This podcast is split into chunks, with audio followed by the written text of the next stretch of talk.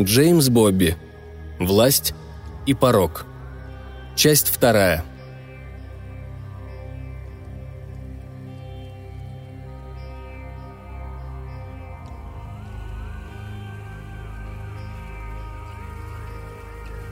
Срочность предстоящего дела стала ему абсолютно ясной, как только Хейвей назвал свое имя ливрейному лакею в приемной.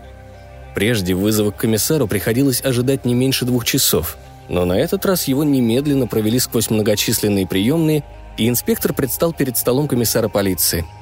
Алгофилос был невысоким, худощавым мужчиной с посеребренными сединой волосами и заостренными чертами лица, излучавшего силу и уверенность. Несмотря на голубой мундир, на первый взгляд он казался добрым и искренним, и только потом вы замечали в его глазах холодный расчет. Он был похож на священника, но с примесью хищного горностая.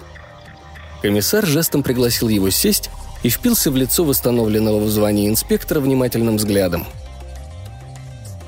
«Я хотел бы, чтобы вы расследовали одно дельце», — сказал он но оно требует величайшей деликатности. Вы меня понимаете? Я могу держать рот на замке, сэр. Хорошо.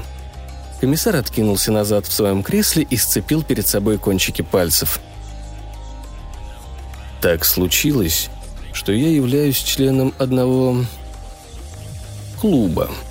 Это частное заведение, где в свободные от службы часы я стараюсь отдохнуть и расслабиться. Всех членов этого клуба, можно сказать, привлекает такой вид отдыха, который, станет он известен широким массам, мог бы повредить репутации людей, обладающих властью и авторитетом.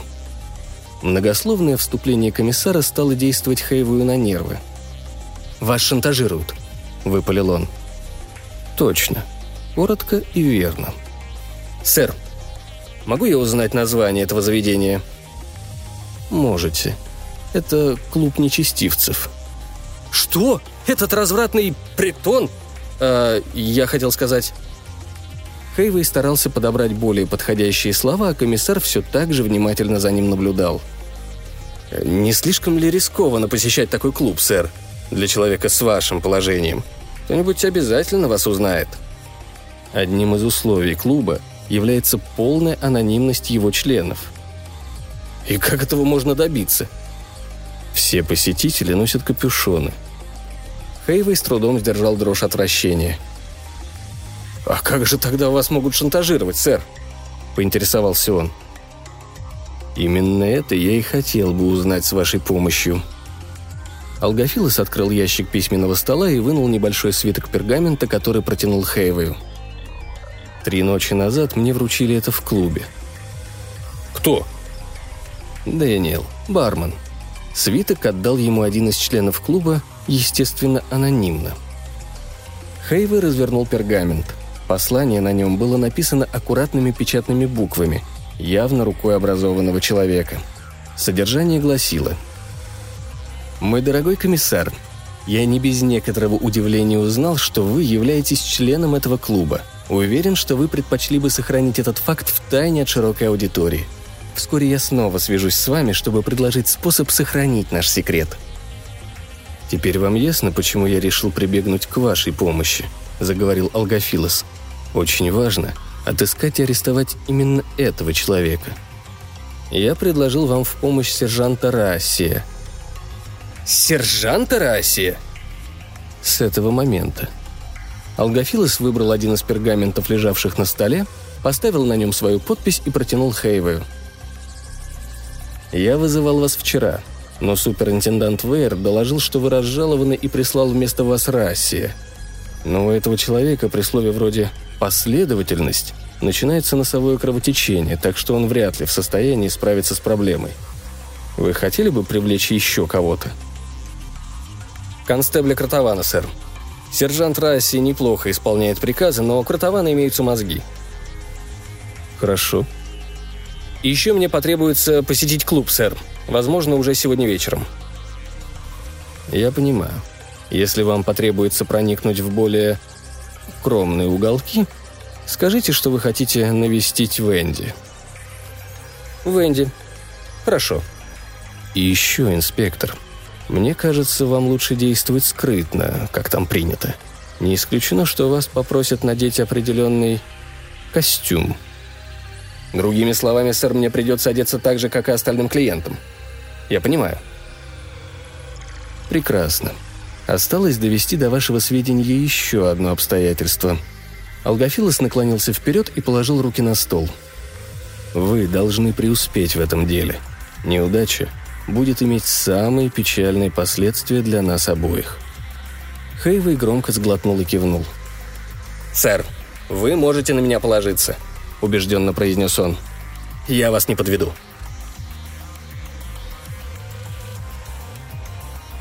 Весь обратный путь от комиссариата до своего участка Хейвей старался сосредоточиться на стоящей перед ним задаче и не думать о том, что его ждет в случае провала. В полицейской конюшне он отдал поводье одному из конюхов, а сам прошел через боковую дверь и поднялся по узкой винтовой лесенке на верхний этаж, где располагался его старый кабинет. Перед дверью он остановился взглянуть на маленькую неровно висящую табличку.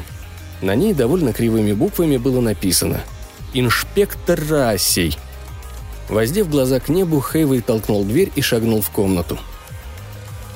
Кабинет остался в том же самом виде, в каком он его оставил несколько месяцев назад. Стол был завален пергаментами и старыми газетами, шум и ароматы прожаренного солнцем города свободно проникал через распахнутое окно, а у камина стоял Раасий с отсутствующим видом, глядя в потолок – Единственным новым предметом в кабинете оказалось раздолбанное ведро с конским навозом в руке Рааси. «Рааси, что ты собираешься делать с этим ведром?» — воскликнул Хейвей. «Вы приказали мне прибрать конский навоз, сэр», — ответил Расси. «Да, но... Впрочем, неважно. Избавься от него». Расси сделал пару шагов вперед, и прежде чем Хейвей успел его остановить, вывалил содержимое ведра за окно. Снизу донеслись возмущенные выкрики — Хейви устало покачал головой и протянул Рассию подписанный алгофилосом пергамент. «Расси, мне очень жаль», — сказал он. «Но получилось так, что ты снова стал сержантом». «Правда, сэр? О, как хорошо!» Хейва изумленно уставился на Расси. «Похоже, что ты доволен». «Очень, сэр. Я уже соскучился по обязанностям сержанта». Расси немного понизил голос — так гораздо веселее, чем в офицерском мундире, если мне позволено будет заметить. Что ж, ладно. Можешь идти и порадовать этим известием дядю Билли. Потом отыщи констебля Кротована и скажи, что он снова работает на меня. Я хочу, чтобы вы оба к шести часам вечера явились в здании «Крылатый дракон».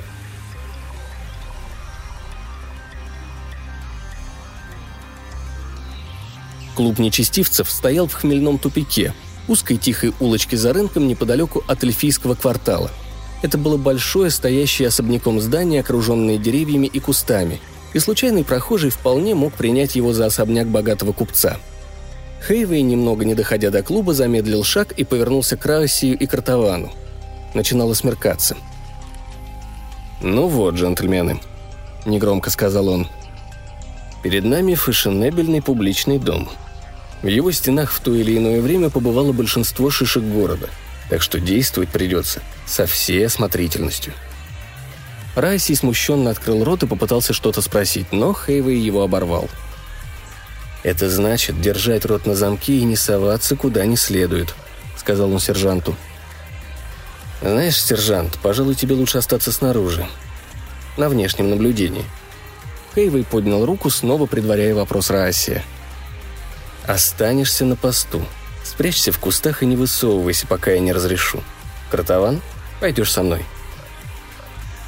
Расси нырнул в кусты, а Хейва и Кротован пошли по дорожке мимо фонтана, в котором струя воды била из довольно неприличной скульптуры.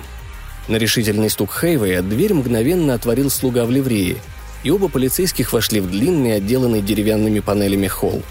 Впереди виднелись две разные двери, из-за которых доносился гул голосов.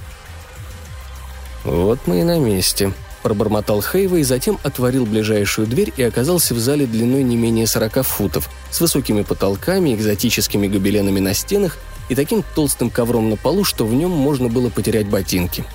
Вдоль стены шли неглубокие альковы с полукруглыми диванами и маленькими мраморными столиками. В дальнем конце имелся небольшой мраморный бар, и бармен в белой рубашке проворно смешивал коктейли из содержимого десятков бутылок, стоявших на полках за его спиной. В зале было около двух десятков посетителей. Шестеро или семеро из них имели вид зажиточных купцов. Пожилые дородные мужчины в дорогих костюмах и с тем раздражающе самодовольным видом, который дает только богатство. Каждый из них развалился на диване с бокалом дорогого напитка в одной руке и невероятно красивой девушкой в другой – еще несколько таких же красоток стояли возле стойки бара. На всех девушках были дорогие, хотя и очень откровенные платья, и все они обратили на вошедших Хейвая и Кротована почти плотоядные взгляды.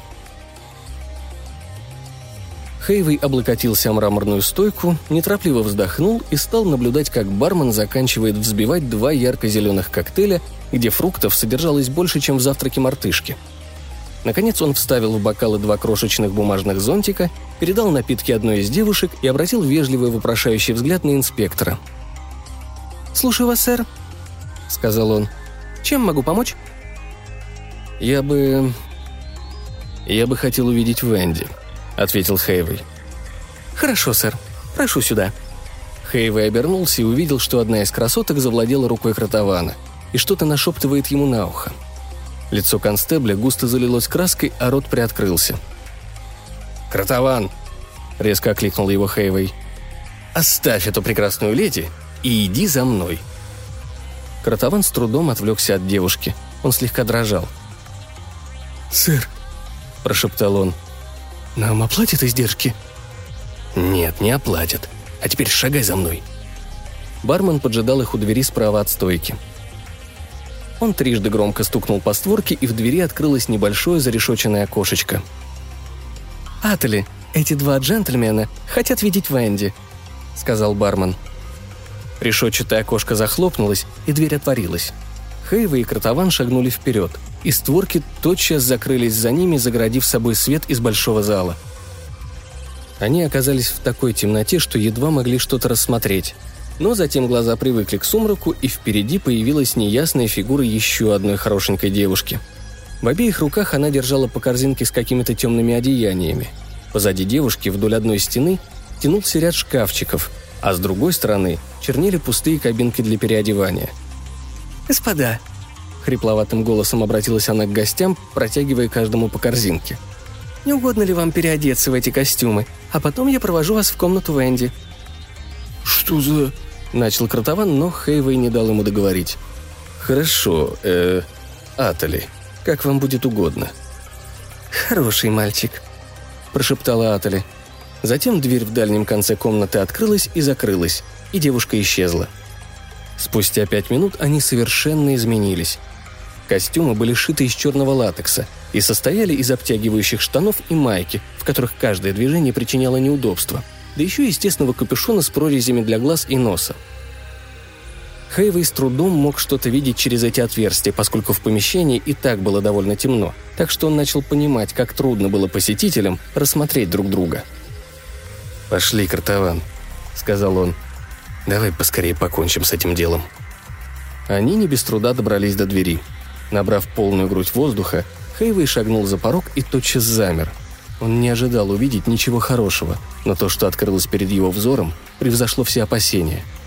Он оказался в огромной комнате, которую кто-то не без успеха попытался стилизовать под подземную темницу. Мерцающие факелы торчали в подставках на голых каменных стенах. Пол был замощен большими плитами, а сводчатый потолок покрывали разводы плесени и хлопья пыльной паутины. Справа на стене висели цепи, кандалы и наручники – в которых были закованы несколько мужчин в темных костюмах и капюшонах, и стояло несколько подставок с хлыстами, плетьми и тому подобными предметами. В центре зала стояли орудия истязания вроде дыбы и позорного столба, а в противоположной стене виднелись две двери с табличками «Детская» и «Гауптвахта». Совершенно неуместным в такой обстановке казался уставленный дорогими напитками бар, за которым присматривал полуорг в элегантном черном жилете – Здесь тоже присутствовало несколько привлекательных девушек, одетых в облегающие черные кожаные костюмы, высокие сапоги и полумаски. На всех клиентах были такие же, как на Хейвей и Картоване костюмы, лишь в одном или двух случаях немного измененные своими хозяевами. В частности, один тучный высокий человек, прикованный к стене наручниками, вырезал из штанов ширинку, его интимные органы были выставлены на всеобщее обозрение. Хейвей с отвращением уставился на толстяка.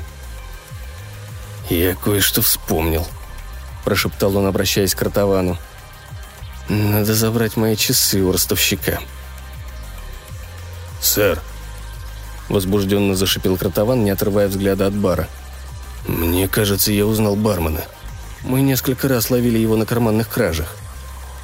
Хейвей сосредоточился. «Так-так-так», – забормотал он. «Да не воришка. Что он здесь делает?» «Картаван, оставайся тут и гляди в оба. Я пойду перекинуть пары слов с Дэнни». Едва он подошел к стойке, как бармен вопросительно поднял голову.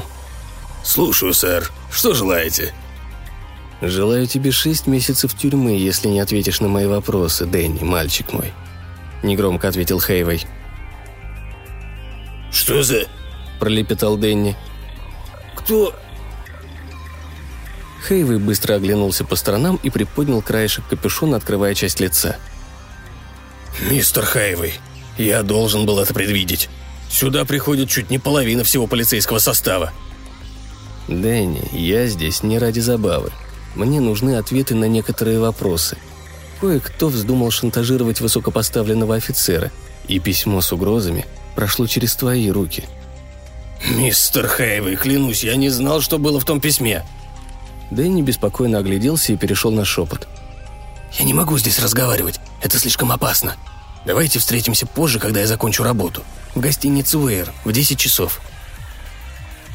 Хейвей кивнул, а затем перегнулся через стойку и схватил бармена за отвороты жилета и притянул к себе.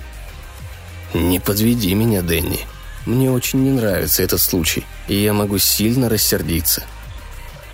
«Не подведу, мистер Хейвей. Обещаю», Хейвей отпустил перепуганного полуорка и вернулся к Ротовану. Под неудобным костюмом его тело уже стало липким от испарины, а запах застарелого пота и множества мужских тел становился невыносимым. «Пошли, Кротован», — сказал он.